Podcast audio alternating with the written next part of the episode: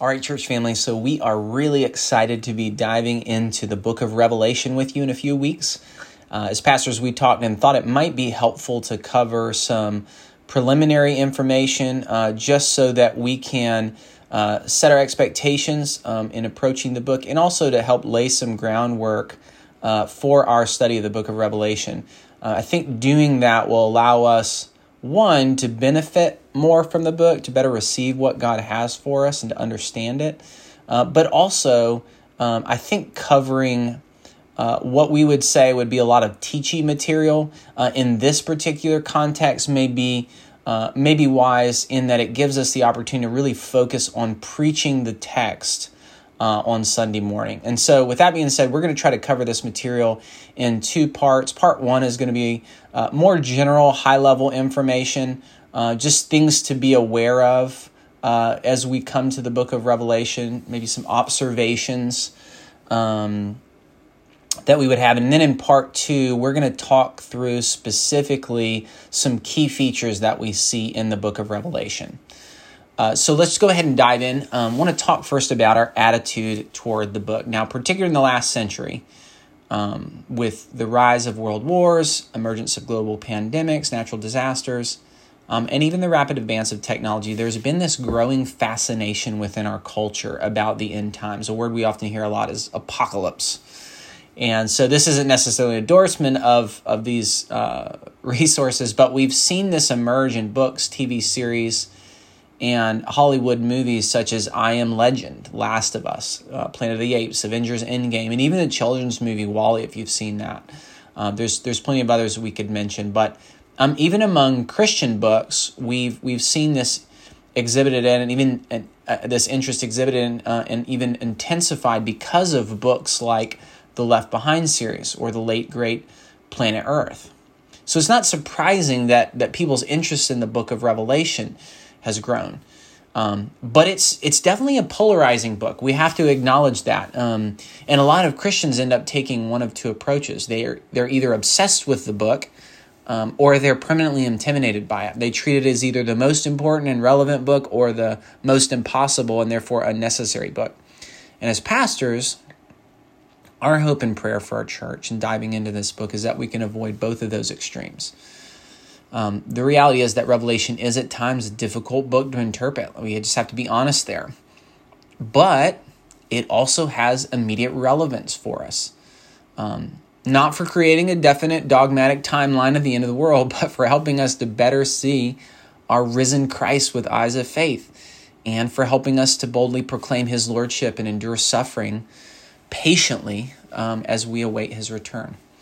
So let's talk about some of the background material. Now, we're told in the opening verses of the book who the author is and where he's writing from. So it's the Apostle John, who's one of the uh, original 12 disciples, apostles of Jesus Christ. And he's writing from Patmos, which is a sort of prison colony island that he's been exiled to by the Emperor Domitian for preaching the gospel. Now, the time at which this was written, this was, it, was, it was a period of intense persecution for the early church. And there's some debate about exactly when the book was written because some folks will say, yeah, I think this, this is probably being written in the 60s um, AD, but a lot of interpreters, most uh, scholars estimate, um, let's say at least a majority of scholars estimate during uh, the book was written during uh, the 90 to 100 AD um, time period. And John's immediate audience are the seven churches in Asia which is not surprising given the fact that he's actually said to have relocated to that area, um, Ephesus specifically, and established the Christian community there before his exile. I think he may have also come back there at a later point. Um, but I want to talk about now. I want to talk about genres, right? When we talk about the word genre, uh, what we're talking about is the kind or type of literature that's in view when looking at a particular book. Now, um, we see this outside of Scripture, obviously. Um, you know, things like mysteries or fables or biographies or, you know, poetry, science fiction, all of those things are different types of literary genres. But within Scripture, uh, we also have different types of literary genres that are um, And, and the type of literary genre will help us to determine how to interpret and understand that book. Um, so within Scripture, we have historical narrative, poetry, parable, epistle, etc. But one of the things that's really unique about the book of Revelation is that it actually combines couple different types of literary genres. So, one, it's an epistle, right? It's a letter because John's writing to seven churches. He has very specific messages to those seven churches that we see in the, in the first few chapters. But even within the opening verses, we also see that number two, it's prophetic literature, meaning it speaks in at least in part about future events, and, and John says that it's it's it's prophecy. But finally, apocalyptic literature, right? Um, so it's an epistle, it's prophetic literature, and it's also apocalyptic literature. Now, you might be familiar with those first two types, but less so with apocalyptic. Apocalyptic literature is, is related to prophetic literature. Um, it's also concerned um, with, with future things uh, very often, but there's an assumption with apocalyptic literature that things are being seen or revealed from a heavenly perspective in order to provide a better way of looking at those things in the here and now, right? So God's giving us his heavenly perspective on it so that his servants um, can see things from his perspective uh, in the here and now. But what's unique about um, this revealing is that it often happens through bizarre, otherworldly imagery and symbolism. Now, it's worth noting here that the narratives or visions within apocalyptic literature are not necessarily to be understood chronologically. So that's one event following another in the way in which it's laid out in the text. So just just to give an example uh, and to further clarify, we see a phrase that John repeats in Revelation this, and I saw, or after this I saw, or then I saw. But we don't have to assume that each of those visions is being laid out in chronological order, or to say it a different way, when John uses phrases such as, and I saw, or then I saw, one way to understand that is that he's seeking to capture the order in which he saw the visions, not necessarily the exact order in which those events symbolized by the visions will take place. Um, and we'll talk about that more in a few moments. But to get back to our early point, when we when we when we think of Revelation, we often think of it as being veiled or covered in mystery. But John actually calls it an apocalypse, which literally means a revealing or an uncovering. I think we um, we can acknowledge that there's certainly an element of, of mystery that remains, but Jesus, through the Apostle John, gives a promise of spiritual blessing that's actually contingent on our ability to keep what's written in it. So we have to know or understand what is written in order to keep it. Therefore, I think we can have confidence that understanding the book is assumed and possible with the help of the Holy Spirit. Now, according to Revelation 1 1, this book contains a revealing or a revelation of Jesus Christ. So, how are we to understand that? What, what does that mean that this is a revelation of Jesus Christ? Does it mean that John is reve- or Jesus is revealing himself? Or does it mean that he is revealing something else to John?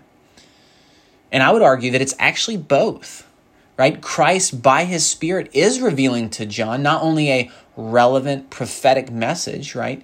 Because we see in verse 1 the revelation of Jesus Christ, which God gave him to show to his servants the things that must soon play, take place. So he is revealing to John some events, some things that are about to happen. But, but we also see um, a revealing of the person of Christ himself in, in multiple prophetic visions or apocalyptic visions, I should say, throughout the book. And these visions are given in order to strengthen John and all of his fellow Christians in the midst of tribulation. So one of the reasons that we we see those graphic visions uh, throughout the book, including the one of of Christ enthroned as the Son of Man in chapter one, and then the conquering lion, slain lamb in Revelation five, is that God is um, strengthening the faith of His servants to endure. The, the risen Christ is strengthening the, the faith of His servants to endure in the midst of really, really difficult um, trials and tribulations. So there are those messages, right, to the seven churches, very specific messages. There are a, there is a sense in which there are certain events that Jesus is highlighting, hey, these things are going to happen. But he's also revealing himself. He's also revealing himself, and we'll we'll talk about that more uh, in a bit as well. So, how is this book laid out? Well, it does include, um, as we would expect in an epistle, an introduction and conclusion. Um, but if if if we if we want to look at things um, at a high level, there's a couple different ways that we might understand the structure of the book. You do have these specific messages to the seven churches, um, and then um, this vision of of God's heavenly throne room. This this um, this vision of God, Jesus on His throne, which we see in in chapters 4 and 5. But then after that, we see these cycles of seven in chapters 6 through 10, the second part of chapter 11, and then chapters 15 through 16. And then and then following that, or mostly following that, we see in, in, in the first part of chapter 11, chapters 12 through 14, and then chapters 17 through 22, a series of symbolic images or narratives. Um, I if you're like me and you appreciate seeing things visually, I really really encourage you to watch the Bible Project videos. It's a two part video on the Book of Revelation. I think they do a really really good job um, trying to walk us through uh, the structure that John has with the book and even and the logic behind it. Um, I would note if you do watch that um, I would disagree with their conclusion in one part. Uh, I think it's significant in chapter about Jesus's robe in chapter 19, uh, verses 11 through 21. So they, they think that the blood on Jesus's robe is Jesus's own blood, and that that particular section is not depicting a bloodbath, so to speak, of Jesus's enemies. But if we if we go to Isaiah chapter 62, excuse me, chapter 63, verses 2 through 3, Isaiah would actually seem to disagree with that. So Isaiah prophesies there this same event, asking in verse 2 this question Why is your apparel red and your garments like his who treads in the winepress?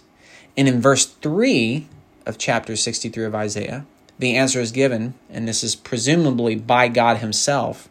He says, I have trodden the winepress alone and from the peoples no one was with me. I trod them in my anger and trampled them in my wrath. Their lifeblood splattered on my garments and stained all my apparel. So it seems that what happening there in in chapter 19 verses 11 through 21 uh, when Je- uh, excuse me John's giving this uh, this vision of Jesus is he's connecting the dots, right? He sees something, but he's connecting the dots back to uh, Isaiah 63. So that's one way of looking at the structure of the book. I think a more helpful way, uh, maybe a simpler way, is to see the three main visions or appearances of Jesus Christ in the book, and then to see how all that follows relates back to that. So we had this vision of Jesus in chapter one, uh, this vision of him as the Son of Man, and then we have this vision of him again in chapter chapters four through five, of him as the slain lamb, um, conquering lion. And then in chapter 19, we have this vision or appearance of Jesus as, as a victorious king who's ushering in his kingdom. And I think that those visions are really critical for our understanding of what follows. So I, I think that that may be uh, the simplest and most helpful uh, approach to our understanding of the structure of the book. But we'll come back to that as well at the very end, I think, of our two part series. There are also these different interpretive lenses through which we may read Revelation. So these interpretive lenses are described by terms such as preterist, futurist, historicist, idealist, eclectic. So those are all um, very um, scholarly terms um, that really represent different views or ways of looking at the events of Revelation. Um, so just to just to kind of briefly define them or describe them for you, preterism uh, largely holds that most of the events of Revelation have taken place in the past. So past fulfillment uh, is is what preterism, uh, how preterism would understand uh, the events of Revelation. Um, futurist um, view of the book would hold that most of John's visions are primarily of future events that are yet to come. Um, some folks believe there's actually a degree of gradual fulfillment from the time John was writing until Christ's return, and that would be the historicist approach or um, progressive fulfillment. Um, so, historicist approach and progressive fulfillment kind of go hand in hand. And then finally, some people believe that the visions depict, symbolize that which occurs throughout the entire church age. In other words, this idea of repeated fulfillment in the book of Revelation, and that's the idealist approach. There is another approach which is more of a hybrid approach, um, and it's called uh, it's called a, the eclectic approach, and so it actually combines different elements uh, of the other views. But the point of bringing all that up is there are actually positives and negatives to each of these approaches. But whatever lens we bring to the book of Revelation, we need to be able to account for the fact that this book was intended to have immediate pastoral relevance for the early church, as well as the historic or universal church, like all Christians until Christ returns. As we've said already, John says right from the outset that the prophecy is given to show to his servants the things that must soon take place.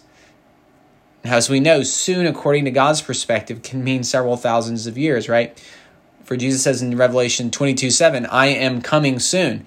But in, in, in chapter 1, verse 19, John also says, uh, or is told, I should say, write therefore the things that you have seen, those that are, and those that are about to take place after this.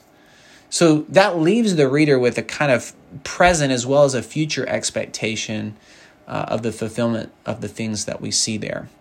And that's how we're able to say that and affirm that this book is both timely, but it's also timeless. Now, not all, but a lot of the controversy within the book of Revelation, or should say with the book of Revelation, revolves around A, who will experience the great tribulation mentioned in chapter 7, uh, which, which we won't get into, but B, what or when is the 1,000 year period refer- referenced in Revelation 20? Um, and there are subsets of each of these different views, but the three major millennial views. So again, we're just touching on that um, on that second part there, um, around the thousand year period of Revelation 20. But the three major millennial views are premillennialism, which says that Jesus will return before the millennium to defeat and destroy the beast and the false prophet. Satan will be bound for a thousand years, during which time believers will reign with Christ on the earth. After this, Satan will be released, will assemble an army, and then will finally be defeated. Now, this view carries a more pessimistic tone. Again, this is this is this is how I think about it, but I think that this view carries a more pessimistic tone about the state of things prior to Christ's return. And as such, it seems to have been the prevailing view, though certainly not the exclusive view, of many within the church, the early church, and at other times of great persecution for Christians uh, within church histories, which makes sense, right? When things aren't going well, um, it would be easy to take Revelation and say, um, to take a more a pessimistic approach about what we see there. Uh, and that's not to say that people who take the premillennial view are just interpreting it through their experience, but um, I, I, do think that um, that those things often will go hand in hand. Um, but the second second type of uh, the second millennial view that um, is quite common is um, and has been quite common throughout church history is postmillennialism. Um, even though it might not be as common uh, presently, this view takes the approach that Jesus is going to return after the thousand years, which is sort of a golden age of, of God's blessing um, and the church's strength on the earth that begins once all the earth has heard the gospel. What's interesting about this view is it actually see us as the early church. Um, one thing to note about postmillennialism is it carries an optimistic tone about the state of things pr- prior to Christ's return. In other words, there will be some minor setbacks along the way, but the mustard seed that is the kingdom of God will slowly but surely grow into a great tree. Uh, Jesus is gradually bringing the entire earth into submission to himself through the church's preaching of and living out the gospel. And then finally, the final millennial view is, is amillennialism. And um, amillennialism sees the thousand years as a symbolic time frame between Jesus' ascension and his return when deceased believers reign with Jesus in heaven. This view carries a more realistic tone, I would say, about the state of things prior to Christ's return. It holds that the world will wax worse and worse as we wait, wait for Christ's future return, but that simultaneously Christ's mission will advance and the kingdom of God will grow until the glory of, of God covers the dry land as the waters cover the sea. And different of these millennial views have prevailed at different points within church history for different reasons. Uh, and each of these has been held by various individuals that we might consider fathers of the faith or champions of orthodoxy. So, regardless of which view we come to on this, we should hold it humbly and charitably. Right? This is a third tier issue. Okay, so there's one final thing I want to say here about the book of Revelation, and this is with regards to the various images and themes that we see there. Now, there's two temptations we want to avoid as we look at those images and themes on the one hand, we want to avoid the temptation to hyper focus on specific details. That's how we end up missing the forest for the trees as we look at Revelation. But worse, we could also end up assigning some kind of imaginative meaning to the text that was never intended by John and by God. Um, but we also, on the flip side of things, right, don't want to ignore the details and the symbolism assuming it's just it, this is all too cryptic and mysterious for us to figure out. Because part of our job as the reader is to seek to understand those images and themes within their biblical context. In other words, in light of the story of Scripture. Uh, there's a theologian named Geerhardus Vos who describes the first couple chapters of Genesis as this seed that develops throughout the rest of Scripture into a tree in full blossom. And then picking up on that idea, pastor and Old Testament professor Jonathan Gibson says that all the DNA of biblical revelation then is contained in that seed of the first three chapters of Scripture. So then all of the rest of the Bible is just watching that organically grow and develop and come into full blossom in the New Testament and ultimately in the book of Revelation. In other words, those images and themes that begin in Genesis and the earlier parts of Scripture they're all moving and heading somewhere. And the book of Revelation tells us where, right? It tells us how those images and themes find their ultimate fulfillment.